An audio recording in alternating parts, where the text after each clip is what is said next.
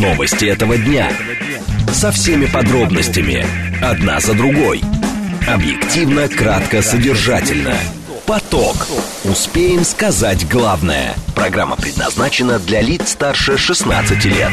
14.06, столица, радиостанция «Говорит Москва». У микрофона Евгения Волгина. Всем а, здравствуйте. Программа «Поток». Много тем для вас подготовили. Координаты эфира смски плюс семь девять два пять восемь восемь восемь восемь девять четыре восемь. Телеграмм для ваших сообщений «Говорит МСК-бот». Смотреть можно в YouTube-канале «Говорит Москва». Стрим там продолжается. Поэтому, пожалуйста, подключайтесь. Сейчас давайте о движении в городе. В движении. Три балла нам рисует Яндекс. А, Пробки в Москве есть, но не везде. В частности, по МКАДу внутренняя сторона пробка, о, вну, внешняя сторона от Калужского шоссе до М4 Дон, внутренняя сторона в районе Каширского шоссе Симферопольского тоже пробка. А, так, на западе между Новой Ригой и Волоколамкой затруднения есть. Третье транспортное кольцо, внутренняя сторона в районе Волгоградки, внешняя сторона от а, Сокольнического вала пробка, нет, от шоссе энтузиастов пробка до Сокольнического вала по внешней стороне Лефортовского тоннеля. И на западе тоже есть затруднения, но будьте внимательны, там еще перекрыта Карамышевская набережная всего из-за падения э, сбитого беспилотника, поэтому там ограничение движения. Садовое кольцо, здесь э, затруднения в районе улицы Таганская. Э, и где еще? Где еще? Пробка в районе метро Добрынинская. Слушать. Думать. Знать. Говорит Москва. 94 и 8 FM. эм. Поток. Новости этого дня. Итак, сегодня в районе Карамышевской набережной в Москве упал а, беспилотник, а, сбила его система ПВО или а, радиоэлектронной борьбы. В общем, а, его деятельность была подавлена. Михаил Мишустин заявил об адаптации экономики России к внешним вызовам. Каждый второй россиянин поддержал идею безусловного базового дохода. И в конце мы с вами обсудим, что глава Ростова Ярославской области предложил переименовать город. Важно нам с вами понимать, конечно, зачем выдвигать в принципе, такие инициативы. То есть это такая э, забава, которая периодически появляется. А давайте что-нибудь переименуем, потому что либо стало неудобно, либо будет удобно. А, давайте к первым теме. Поток. Успеем сказать главное. Итак, украинский БПЛА пытавшийся атаковать объекты в Москве, подавлен средствами а, радиоэлектронной борьбы. Это официальное заявление Министерства обороны. Сегодня днем пресечена попытка киевского режима осуществить террористическую атаку беспилотным летательным аппаратом по объекту на территории Москвы. Официальная позиция ведомства, что это украинский беспилотник был. Как уточнили в Министерстве, беспилотник был подавлен средствами РЭП и потерпел крушение в лесном массиве на западе Москвы. В результате пресеченной террористической атаки пострадавших и разрушений нет. Больница 67 работает штатно. А, беспилотник а, в районе Карамышевской набережной в Москве упал, там же 67-я больница находится. И наш, в частности, слушатель писал, что а, было как-то очень гром, громкий взрыв был, но там повреждений стекол, ничего этого не было. А что еще? В результате пресеченной атаки БПЛА по объекту в Москве пострадавших и разрушений нет. Михаил Аничкин с нами, председатель комиссии Общественной палаты России по безопасности. Михаил Станиславович, здравствуйте. Здравствуйте. Скажите, пожалуйста, а сейчас э, попытки атак беспилотников уже воспринимаются как некая рутина? потому что это разово происходит несколько раз за неделю. Возникает вопрос, жителям Москвы каким-то образом еще нужно свыкаться с тем, что это становится рутиной или нет? Нет, подождите. Во-первых, она не воспринимается как рутина. Это один из видов угроз, которые идут к нам из внешних границ. Поэтому ну, нормально воспринимается в свете тех рисков и угроз, которые сейчас переживает наша страна. Это и в свете, это, значит, соответственно, вот э, тех событий, которые мы сейчас переживаем, ну да, это одно из, одна из частей вот этой вот жизни. Но, э, во-первых, э, население Москвы на самом деле демонстрирует достаточно хорошую психологическую стабильность. И я считаю, что эта стабильность, она связана с уверенностью, в тех контрмерах, которые, то есть, ну, то есть специально, значит, тех, тех э, мер, которые и Министерство обороны, в общем, использует в плане пресечения подобных действий. Угу. Конечно, это, конечно, это все неприятно, особенно для жителей Москвы, но э, мы в общественной палате на прошлой неделе проводили даже круглый стол, он такой был, значит, э, здесь приглашали очень много психологов, специалистов по, э, значит, э, устойчивому, соответственно, по устойчивому Э, значит, жизни, по устойчивым методам жизни, вообще специалистов и психологов, как я уже сказал, и, угу. соответственно, тех, кто работает там с населением, и общественников, и, в общем, констатировали о том, что э, на самом деле вот население э, воспринимает это как, ну, да, как очень неприятную вещь, но, еще раз говорю, психологически население стабильно, оно чувствует уверенность. А, Михаил Станиславович, помните, высказывались периодическая идея, а давайте смс-оповещение какое-то запускать, а давайте еще что-то. Тут же противники говорят, нет, у нас появятся новые телефонные террористы или еще что-то. То есть в данном случае каким-то образом систему оповещения нужно вводить, с вашей точки зрения, или нет? Ну, понимаете, Возможно фантазии, это... конечно, они э, совершенно разнообразные. Угу. Они там смс-сообщений, заканчивая там установками каких-то радиолокационных станций чуть не на каждом доме, то есть ну, каждый, да. каждый что говорит. Поэтому в настоящий момент я считаю системы мер достаточно. Если что-то будет не, значит, не перестанет действовать, я думаю, что есть у нас в конце концов и специальные службы, и в конце концов есть Министерство обороны, это их деятельность, и они должны работать над этим, а население должно, собственно, трудиться, жить и, в общем, проявлять спокойствие. Основное, что вообще на самом деле такие акции вообще преследуют их, это посеять панику среди населения.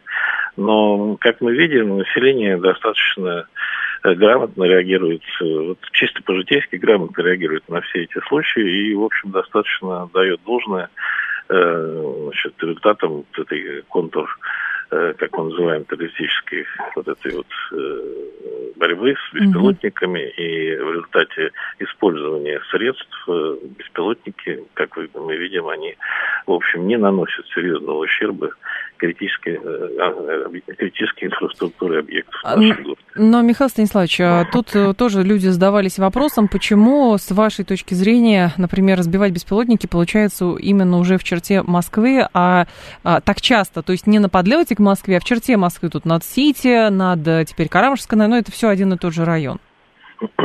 Ну, во-первых, это вопрос не ко мне, а к техническим uh-huh. специалистам, которые осуществляют э, такую uh-huh. работу, да. Я на самом деле могу сказать какое-то свое досужее мнение, которое, наверное, будет не совсем правильным. Ну, понятно. Это, это должны объяснить технические специалисты. Но э, важен результат, важен результат, соответственно, и эффективность этих результатов. Что мы видим. Поэтому, ну, наверное, я так подозреваю, где система видит его, там она его и сажает. Uh-huh. То есть, поэтому они сажают, ну да, что-то в Москве долетело, но в основном по дороге там на Минском шоссе, там где-то в Калужской области. Поэтому это э, вопрос, опять-таки, к тем техническим специалистам, uh-huh, которые осуществляют uh-huh. такую работу. Понятно. Спасибо большое, Михаил Станиславович. Я вас благодарю. Михаил Аничкин был с нами, председатель комиссии общественной палаты по безопасности. 7373948, телефон прямого эфира. 7373948, по коду 8495. По поводу беспилотников, что здесь?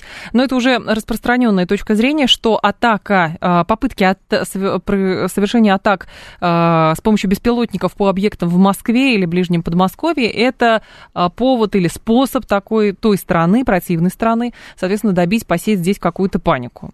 Вот, соответственно, Михаил Аничкин говорит, что, в общем, а, жители Москвы демонстрируют холоднокровие, и, соответственно, а, никакой паники это не вызывает. Ну и плюс система РЭП а, работает. Система ПВО, система РЭП, все это работает. Это действительно уже друг, другие детали, то есть почему именно над, э, это происходит практически в центре Москвы, а не где-то в другом месте. Вот. Но и в другом месте это тоже происходит. В других местах тоже сбивают эти беспилотники, потому что вчера были сообщения по поводу Калужской области, еще раньше были а, сообщения по поводу Подмосковья. 7373948, телефон прямого эфир. Давайте так. А, для вас история с беспилотниками это какая-то рутина, ну то есть вы уже эти новости пролистываете, важно просто именно психологический аспект нам с вами обсудить. А, или же это у вас вызывает какую-то тревогу, панику и прочее. Или просто, ну, такое, ну вот да, мы понимаем, ведется специальная военная операция, та страна пытается соответственно, какие-то атаки э, совершает с помощью беспилотников. Ну да, то есть мы живем в такой реальности, и вы с этой реальностью сейчас свыклись. Вот как-то так. 7373948, это телефон прямого эфира. 7373948, а, по коду 8495. Давайте вас послушаем. Здрасте. Алло. Ой. Ой. Добрый день. Добрый день. Да, я да. человек не за 80, у меня дача под Чеховым. Так. Это река Нара, мы в Московской области, а напротив Калужской области. Вчера вечером, уже в 11 часу, я сидела на крылечке, открытая веранда, и смотрю, летит. Вот мне интересно знать, во сколько его сбили. Этот не самолет, светящийся объект и с шумом. Угу. Это что, был э, беспилотник? Вчера тоже над Калужской областью, спасибо большое, над Калужской областью вчера говорили, что сбивали что-то тоже. Да, там система срабатывала, он где-то в поле упал. Вот. Сам удивляюсь, говорит Костя, спокоен, как удав, только злость на 404, потому что идиоты, говорит Костя из Митина. Как удав. Ну, видите, здесь же многие стали припоминать историю с э, периодом террористических атак э, в середине 90-х, начале 2000-х когда, помните, а, шахиды были, пояса смертников взрывали. Вот. И каким-то таким образом, то есть там тоже, ну, там прям тревога была довольно серьезная. Вот, в данном случае, но опять же, как понять действительно, что люди, в общем, реагируют, ну, совершенно... То есть а, понятно, что нет э, мечущихся по городу людей в панике. И это хорошо, конечно же. То есть, если кто-то нервничает, он переживает это все внутри. Кто-то, кто слышал, напугался, но посмотрели, все дальше пошли. Ну, как-то так. Для меня это не рутина, и вообще все это спокойствие до первого несчастного случая, говорит Марина. Что вы имеете в виду, Марина?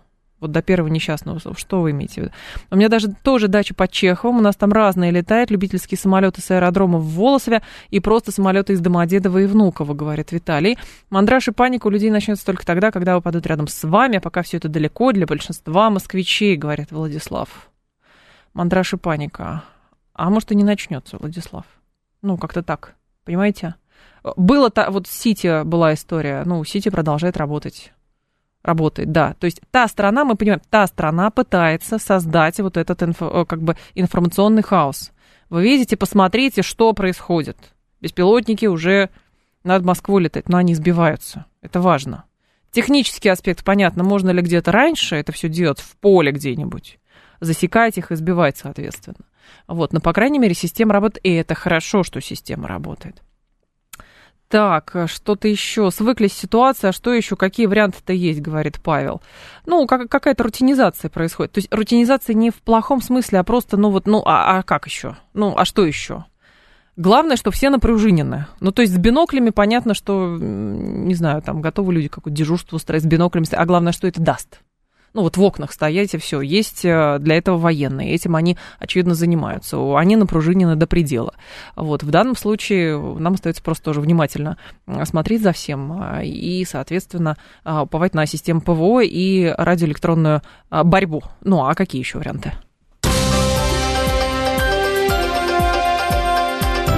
Внимание! Говорит Москва. 94 и 8 FM. Поток. Успеем сказать главное.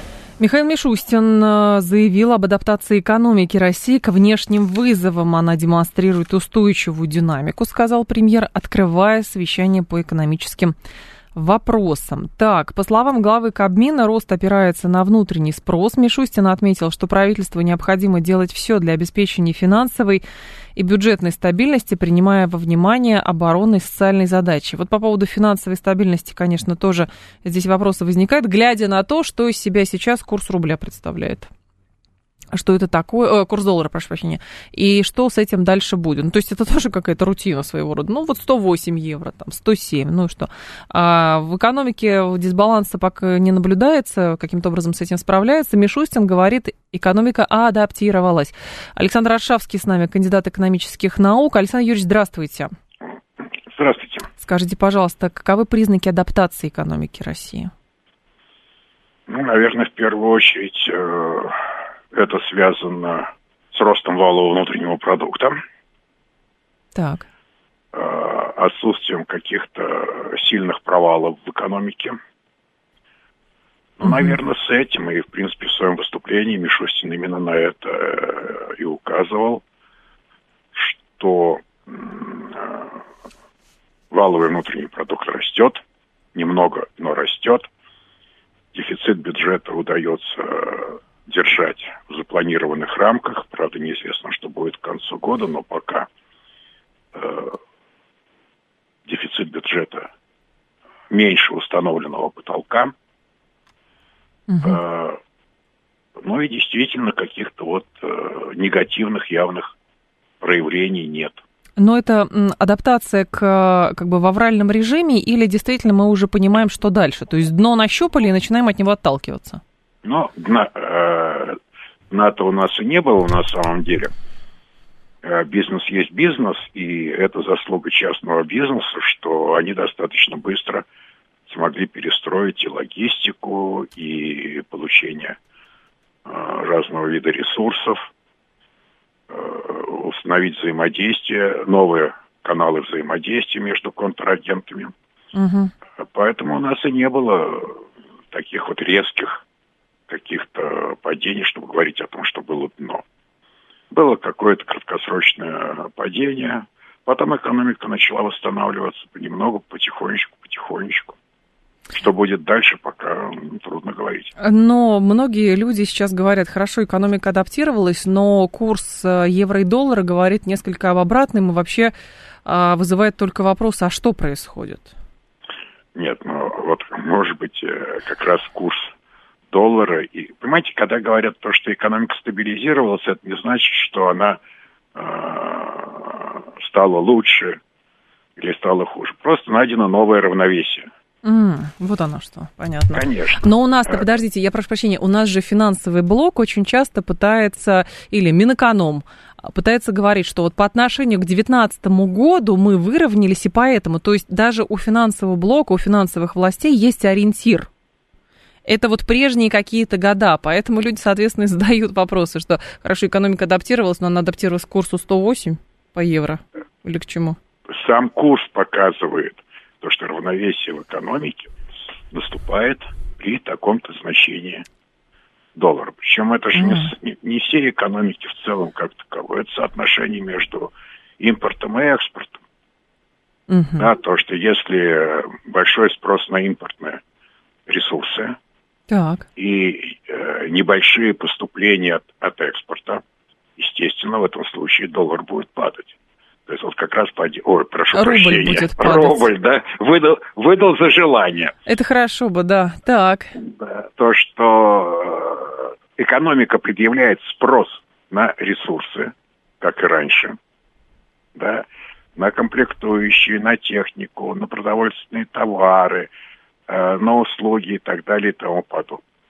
Угу. Только произошло смещение стран-поставщиков. Если раньше основные объемы нам давала Европа, то теперь, естественно, спрос, э, реализу... спрос на импортные технологии, ну, тоже та же Европа, только теперь уже опосредованно через э, Китай, через э, страны Центральной Азии.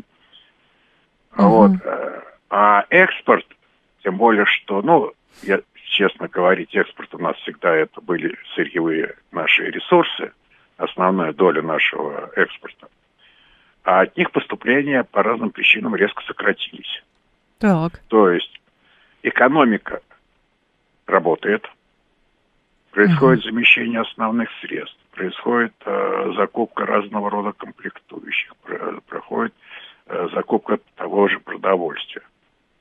Угу. В этом у экономики внутренняя потребность есть. Значит, предприятия работают, предприятия э, хотят нарастить свой выпуск, что-то усовершенствовать, но возможностей э, как бы купить Понятно. валюту для того, чтобы купить все это.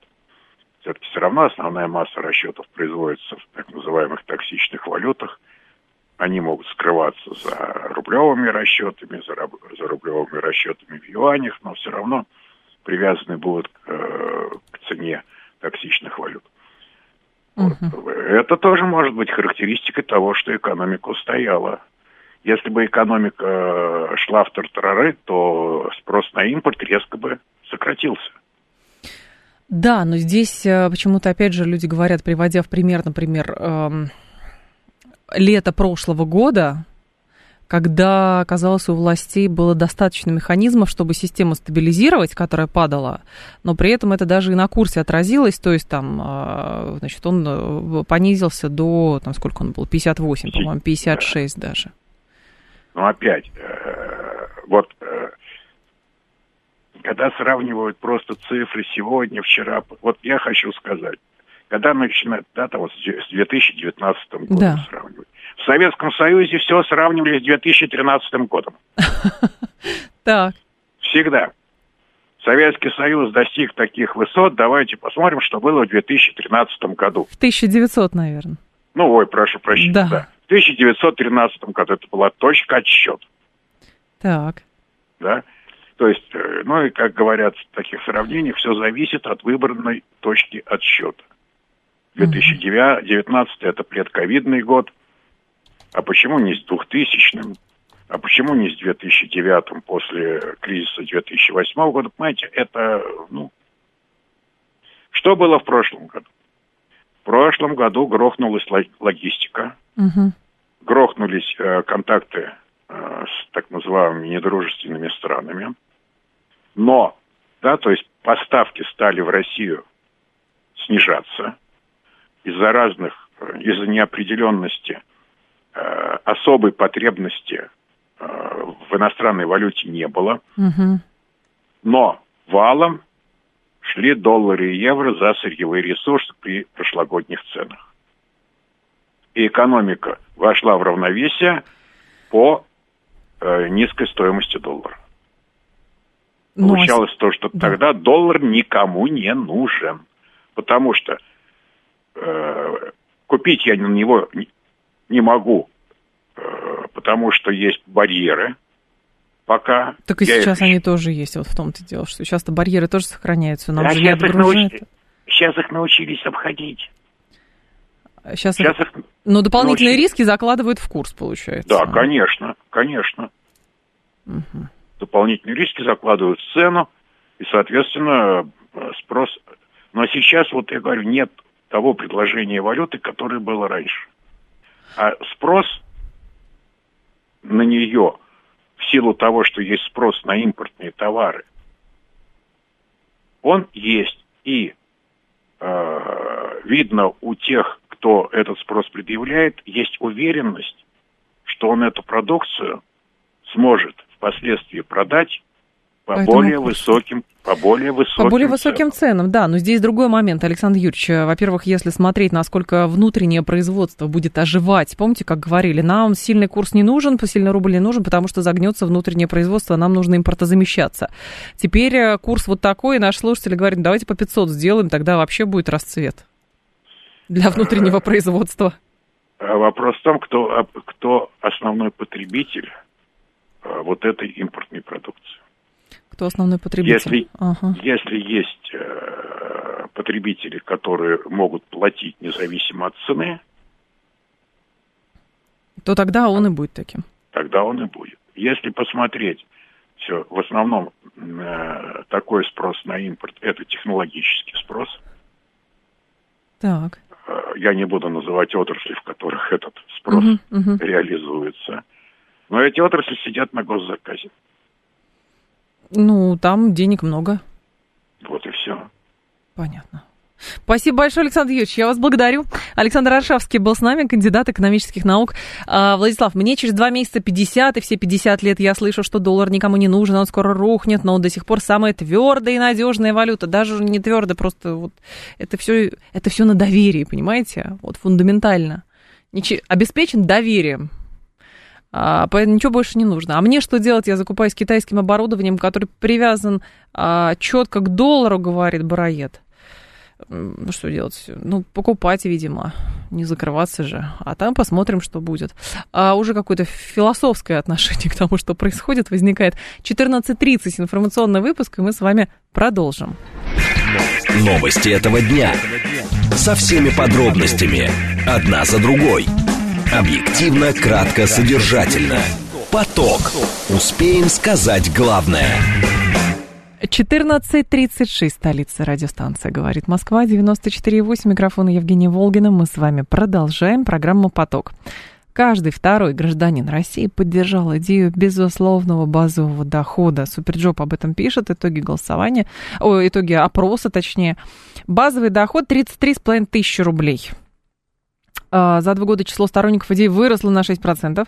В среднем россияне хотели бы получить от государства 33,5 тысячи. Идею введения безусловного базового дохода поддержит 56% а, граждан России. Опрос был. Большинство сторонников этой идеи среди мужчин, нежели чем среди женщин. 59 против 52%. Также идея популярнее среди россиян в возрасте от 35 до 44 лет.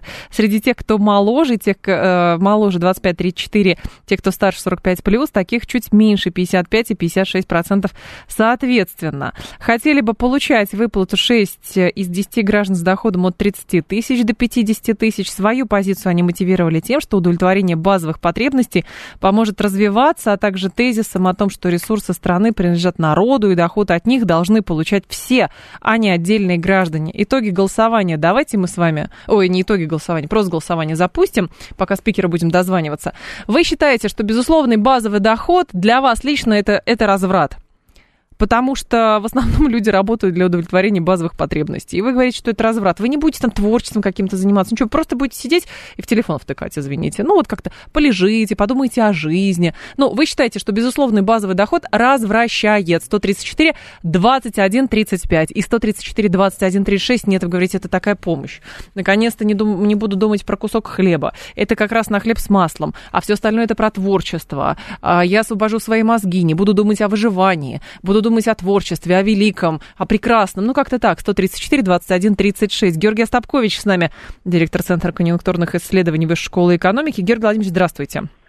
Да, здравствуйте, Евгений, рад вас слышать. Взаимно. Георгий Владимирович, все-таки безусловный базовый доход. Смотрите, каждый второй хочет, определили 33,5 тысячи рублей в основном, и мужчины больше хотят безусловного дохода, чем женщины. Про что эти цифры?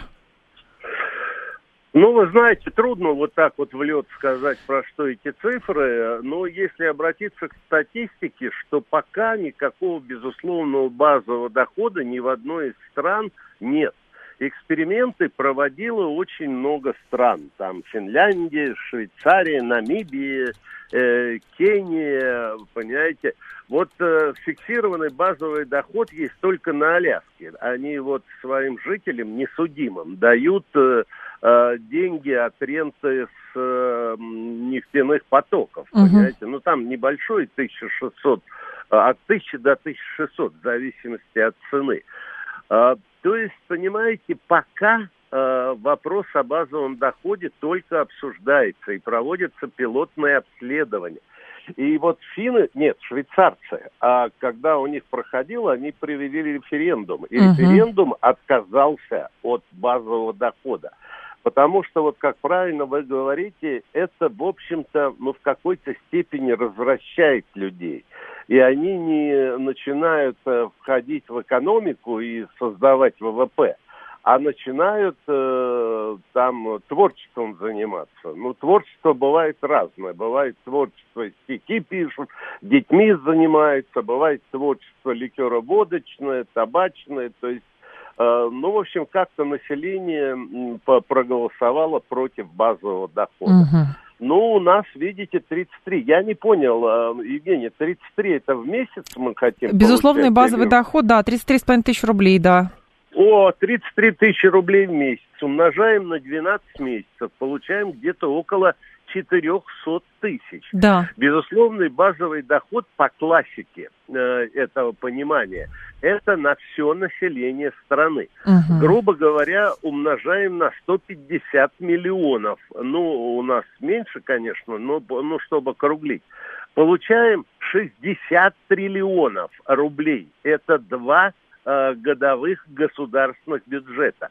Мы сегодня, получают все россияне, если брать реальные располагаемые, где-то порядка 60 триллионов. Так. Номинальные 75 триллионов. То есть вот откуда вдруг у нас появятся вот эти 60 триллионов, понимаете? А я здесь даже, мы... Георгий Владимирович, даже вот откуда появятся деньги, это детали. Мне же интересно, ага. знаете, это же из как раз вас, как экономиста, расспросить про эту теорию экономики счастья. То есть люди говорят, что дайте нам безусловные просто деньги, ага. и тогда я начну творить. Но ведь по факту, получается, мозг так работает, мозг ленивая субстанция, и, соответственно, она говорит, ну, да. у меня деньги есть, чем мне трудиться? Ну, по факту. Вот, Вы знаете, Евгения, вот вы говорите все правильно, и я вроде тоже говорю правильно, но я уверен, что за безусловным базовым доходом будущее. Серьезно? То есть, как, да, когда э, люди, когда э, модернизация, когда экономика знаний, когда производительность труда, вот эта четвертая промышленная революция, там mm-hmm. цифровая эпоха, наберет э, э, верх вот точки бифуркации, на, и когда все там искусственные интеллекты будут работать, и когда будет действительно доход, ну тогда, наверное, лет через 10, 15, 20 в каких-то передовых странах этот базовый доход пойдет но мы, так как мы отстаем в технологиях лет на 10-15, угу. ну, я думаю, что через, через четверть века мы тоже придем, э, придем к базовому, безусловному базовому дохода. А в принципе, понимаете, можно сделать, вот как бы я поступил, я да. бы усеченный, безусловный базовый доход, то есть ушел бы от общей концепции, э, то есть всем отдать, а дал бы вот этот безусловный газ, базовый доход, ну, конечно, не по 33 тысячи, но хотя бы по 10-12 тысяч, а вот тем людям, которые получают меньше 20 тысяч.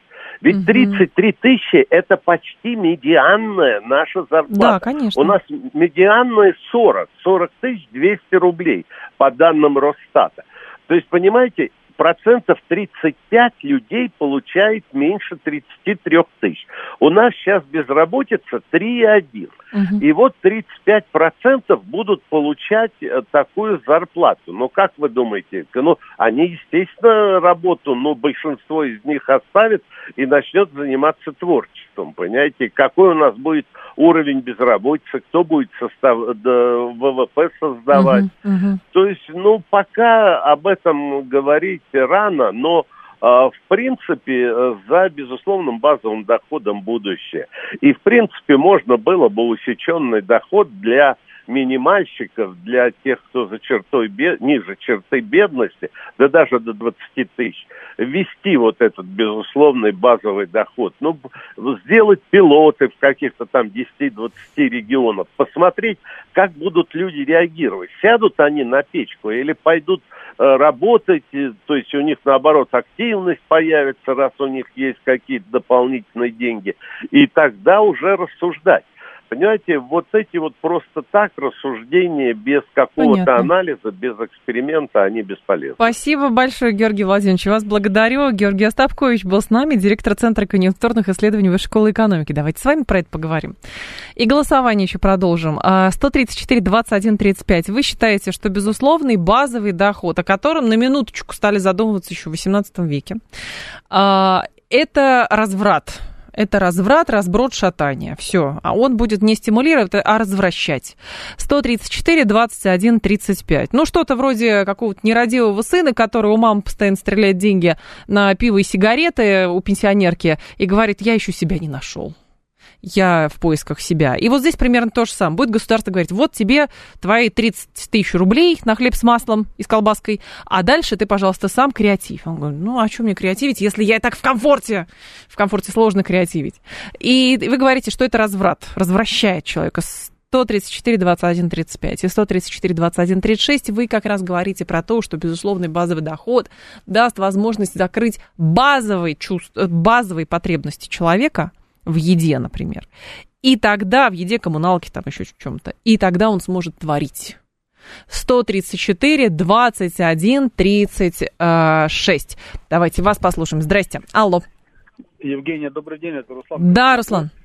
Я бы поэкспериментировал базовый доход вводить по категориям. Ну, например, есть студенты, которые и работают, и учатся. Так. И эффективность их обучения снижается, потому что очень много времени уходит на работу, и они э, устают и все такое. Потом э, мамы, первое это одинокие, одинокие мамы, и им тоже, чтобы они не задумывались, что какие будут проблемы. Ну, можно начать, угу. например, первые, там, до первого класса ребенка базовый доход. Ну, вот, вот алименщики-то обрадуются, что алименты платить не надо. Нет, ну, ну может, Сразу думают, так. Мы сделаем доброе дело, и мама будет э, не такая злая, ребенок э, будет еще возможность какие-то кружки посещать, угу. еще питание будет лучше, ну и много разных. Так. У нас, и у нас базовый доход есть, это пенсионеры, у них уже базовый доход. Пенсионеры получают базовый доход, кто-то счастье, что дожил до пенсии, теперь много свободного времени начинает творить. Ну, конечно, многие уходят в себя и ну, не деградируют, а просто... Да деградируют, ну что вы, ну что вы, Руслан, ну правда, да. дегра... ну вы говорите, надо, раз... спасибо большое, вы говорите, надо разбить на категории какие-то. Но по факту то, о чем вы говорите, это в принципе есть сейчас, то есть в форме льгот, правда, предоставляется, там бесплатные кружки какие-то, какие-то пособия, еще что-то. Здесь же речь идет о том, что это вот про экономику счастья. Хотя, с другой стороны, попробуем порассуждать, а может быть, безусловно, базовый доход это, это какой-то путь в антиутопию какую-то? Ну, то есть, с одной стороны, вам что-то дали, а с другой стороны, у вас что-то забрали ну что-то такое. Вот у вас есть базовый, мы рассчитали, товарищи люди, что вам для жизни просто как био, биомассе какой-то нужно, там сколько-то, я не знаю, там 150 долларов, например, да, и, соответственно, все. А дальше, вот, в общем, ничего такого. А дальше потолок все, причем не стеклянный, а железобетонный. И больше никуда. А вот ваши денежки, и все. А, также тоже можно рассуждать. Это, правда, паранойя, но по факту. Много знакомых сдают недвижимость, то есть имеют базовый доход, но никто из них не бездельничает, все работают или имеют бизнес, говорит Валерий.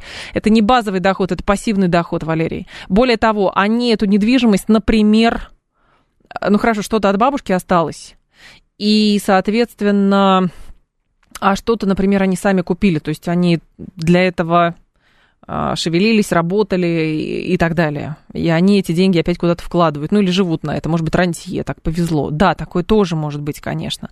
Но почему-то многим кажется как раз, что... По... Откуда у нас берется, помните историю с мат-капиталом, вспомните. Сколько раз мы с вами говорили, и среди э, вас есть люди, которые говорят, а давайте позволим обналичивать мат-капитал, но государство против обналичивания мат-капиталов целиком, потому что говорят, что люди будут рожать ради этого мат-капитала, будут плохо заботиться о своих детях и будут просто жить на эти деньги. То есть, по идее, с базовым доходом может быть примерно вот та же самая логика. Это э, наличные деньги могут развращать людей, которые, например, не хотят работать. Сейчас э, на кусок хлеба нужно... Ну, есть такие люди, ну, не хотят трудиться они. Вот они жили, как у Христа, за пазухой. Вот, и, и дальше тоже не хотят. То есть сначала их родители содержали, а потом говорят, ну, мне надо подумать, как жить дальше, ну, что-нибудь такое, давайте я еще у вас поживу, а давайте вот здесь, ой, что-то не получается там с институтом или еще с чем-то, давайте я еще. И как время идет. Вот с базовым доходом, может быть, то же самое будет, нет? 7373948. Я же не против. Мне просто интересно со всех сторон это все посмотреть. Здрасте, алло. Здравствуйте, Евгения, добрый док. Да, добрый док, пожалуйста. Да, смотрите, ну, резко отрицательно отношусь к, вот, к понятию там базового дохода, да, так. объясню почему. А, у нас а, там инициатор, да, данной инициативы пытаются, извините, цитология, а, пытаются а, дать, а, как я понимаю, человеку а, постоянно какую-то рыбу, но не саму удочку, то есть... А, Рыбу просто а, дают, а, да, ну, так. Ну, ну, ну, скажем так, чем... А, там э, распределять на там 145 миллионов или там даже на 80 каких-нибудь миллионов, да, человек, там те же там 30, ну, к примеру, тысяч, да, или 20, uh-huh. там, не знаю, сколько предлагают. Э, я бы э, дифференцированно подошел, то есть, например, ну, вот если есть там, да, какие-то нуждающиеся слои, например, есть там многодетная семья, дайте ей не там 30 тысяч рублей в месяц, да, или 20 базового вот этого дохода, угу. а вы, а выделите участок, там, помогите там с семенами, ну, это там, еще... А, огород. ну понятно, то есть вы считаете, что а, живые деньги будут что, развращать? А, а, ну, нет, ну смотрите, но... 5 если, допустим, нас, да. Если, да, если пенсионеры там какие-то, может быть, там точно повышать, там, да, надбавки какие-то, но, собственно говоря, не... Спасибо. Да, э, э, вы говорите, что сложный подход к этому. Хорошо, люди будут искать себя, не боясь потерять потерять работу. А людям многим так понравится искать себя, что а что стремиться дальше? Ну, оно вот капает и капает. Ну, и чего? А что дальше-то куда-то стремиться? А 55% говорят, что это развращает безусловный базовый доход. Какие вы все сознательные, смотрите-ка. И 45% говорят, что а, это, наоборот, даст стимул к творческому развитию, к развитию личности и прочее, прочее, прочее. Меня больше всего в этой истории, честно говоря, смущает в этом опросе Суперджоb, что оказалось среди мужчин адептов безусловного дохода гораздо больше, чем женщин. Вот это, конечно, повод задуматься. Внимание! Говорит Москва. 94 и 8 FM. Поток. Успеем сказать главное – так, по поводу переименований давайте теперь поговорим. Сейчас, секунду. Вот, глава Ростова Ярославской области, Ростова Ярославской области, с другим Ростовом не путать, предлагает переименовать город. Э, говорит, что Сергей Тихомиров предлагает переименовать в Ростов Великий. В сознании многих поколений жителей нашей, э, нашего древнего города, да и всей России, наш город всегда был, есть и будет Ростовом Великим. Многие люди недоумевают, когда узнают о том, что официально его название просто Ростов. Напомнив о переименовании в 1999 году Новгорода в Новгород Великий. Жители совместно с Общественной палатой Ростовского района организовали общественное движение «За Ростов Великий», в которое вошли почетные граждане города, историки и так далее. Владимир Шаповалов с нами, замдиректор Института истории и политики МПГУ, кандидат исторических наук. Владимир Леонидович, вас приветствую. Здравствуйте. Здравствуйте. Скажите, пожалуйста, зачем выдвигать такие инициативы? И как бы действительно это какое-то рациональное зерно, потому что, ну, если люди понимают, что вот привыкли Ростов Великий, Ростов Великий, а оказывается официально он Ростов, возникает вопрос, а почему?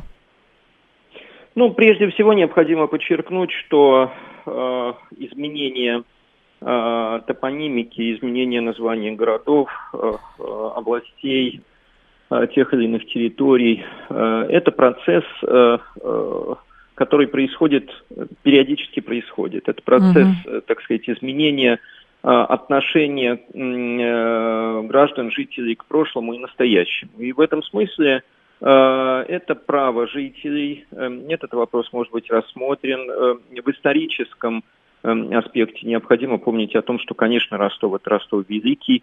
Это название связано с тем, что Э, это один из самых э, древних э, городских центров нашей страны. Uh-huh. И по праву носит, носил это название, он имел, имеет колоссальную историю, связанную с древнерусским периодом и с последующими периодами развития страны. В настоящее время, как известно, есть Ростов-на-Дону, Э, крупный э, российский город, промышленный, административный, научный, образовательный центр. Э, и есть уже известный нам опыт Новгорода Великого, угу. Великого Новгорода, так же, как есть Нижний Новгород и ряд других городов, близких по названию. Поэтому я думаю, что в целом это право граждан. Не вижу никаких здесь больших Э, так сказать, проблемы противоречий. И, э, конечно, эта инициатива, э, с моей точки зрения, связана прежде всего с памятью о великом прошлом этого города, о том названии, который был в этой исторической ретроспективе. И, конечно, вот это, это историческое Э, историческая память, память горожан, она имеет э, существенное значение для развития города в настоящее время, в том числе его туристического потенциала, в том числе э, привлечения инвестиций. И э, в этом смысле я думаю, что есть определенные перспективы. Есть перспективы, но, Владимир Леонидович, а можно ли говорить, что происходит сейчас некая а, ревизия а, прежнего подхода к топонимике, но потому что еще в древних летописях, как говорят, э, встречается название именно Ростов-Великий, но в какой-то момент по какой-то причине слово «великий» решено было убрать. А можно назвать это какой-то ревизией, вот то, что сейчас происходит, или нет? Ну, я бы э, назвал это не столько ревизией, сколько э, э, развитием. И в угу. этом развитии э, есть э, разные, так сказать, процессы. И вот э, часть жителей, насколько я понимаю, сейчас это э, пока инициатива не поддержанная да, в полной да. мере, часть жителей э, посчитала возможным обратиться к историческому прошлому. Такие, э, так сказать, прецеденты э, мы знаем, их достаточно много, и э, э это не означает отказа от э, современного, так сказать, названия, это его укрепление – Э, э, очевидно, что те инициативные граждане, которые выступают с данным э, предложением, они исходят из того, что из уже имеющегося опыта, как мы уже сказали, uh-huh, uh-huh. имеющихся прецедентов, и из того, что, возможно, это даст какие-то, какой-то импульс для развития Ростова и, может быть, даст какие-то результаты. Я думаю, я буду с интересом наблюдать за тем, как будет разворачиваться эта ситуация. В любом случае, то, что есть инициативные граждане, которые думают о своем городе и предлагают такие варианты, это угу. интересно, это говорит о процессах, развитии тех или иных процессов, которые происходят в российских городах, в том числе в городах э, небольших. Все-таки при том, что Ростов претендует э, вот, соответственно, на восстановление исторического названия, все-таки это не э, большой городской центр в настоящее время, ну, опять же, Ну, Золотое кольцо, с другой стороны, да, Золотое кольцо, поэтому... Спасибо, Конечно. да, спасибо большое, Владимир Леонидович, благодарю вас. Владимир Шиповалов был с нами, замдиректора Института истории и политики МПГУ, кандидат исторических наук. 7373948, телефон прямого эфира. Смотрите, действительно, глава Ростов, Ростова Ярославской области предлагает город переименовать и говорит, что действительно... А по факту, вот правда, вот правда, два Ростова, и принято считать, есть Ростов-на-Дону, и есть, соответственно, другой Ростов, который Ростов-Великий. Но оказывается, официально он не Ростов-Великий, а просто Ростов. И э, глава города говорит, что давайте уберем эти все разночтение и просто будем говорить, что да, наш город не просто Ростов, а Ростов Великий. 7373948, телефон прямого эфира. Так, а, кто-то пишет, что дальше Сергиев Посад захочет вернуться к старорежимному а, Сергиевскому Посаду, к Загорску, например. Виталий, к Загорску вернуться, почему нет? Два Кирова в России, говорит Павел. Так, можно его официально назвать великим, всевеликим межгалактическим. Так, при всей своей древности город выглядит не везде ухоженным. Так дело-то не в ухоженности. Ну, то есть, скажем так, действительно, вы считаете, что город может называться а, с а, приставкой великий или еще как-то просто потому, что он ухоженный? Или все-таки это дань истории? Тем более, что слово «великий» встречается там и в летописях, и древних летописях, и потом еще средневековых и так далее. Просто потом по какой-то причине было сделано, а, было а, решено, что этот город просто Ростов. Вот есть Ростов-на-Дону, а есть Ростов. 7373948, телефон прямого эфира, я слушаю вас. Здравствуйте. Алло. Здравствуйте, Евгения. Да. А вот решено, ну, а кем решено? В головах он Ростов Великий. Да. Ростов-на-Дону и Ростов Великий, и все. а головах, кто там да. что решил, и люди между собой так говорят. Ну, люди-то, конечно, так говорят, но это, знаете, как нас возвращает к, к дискуссии. Эм, вот есть улица Солженицына в Москве, а вы ее продолжаете называть улицей Большой Коммунистической? Есть станция Китай-город в Москве, а вы продолжаете ее называть площадь Нагина? Есть станция Выхина, а вы ее продолжаете называть Ждановской. Ну, правда. То есть в данном случае, да, с Ростовом Великим это про просто э, уход не то что от разночтений, а как бы в голове укоренилось это, а в бюрократических документах написано иначе. Его не переименовали, просто убрали слово «великий». Вот. И глава города говорит, что ну как-то странно выглядит, поэтому давайте все-таки вот собирать какие-то... Интересно действительно за этой дискуссией будет наблюдать, то есть насколько это будет а, каким-то вопросом, ну не знаю, спорным, дискуссионным, хотя по факту город Золотого Кольца, и чем помпезнее звучит, чем, тем лучше. Ну, мне так кажется. 15 часов новости и продолжим.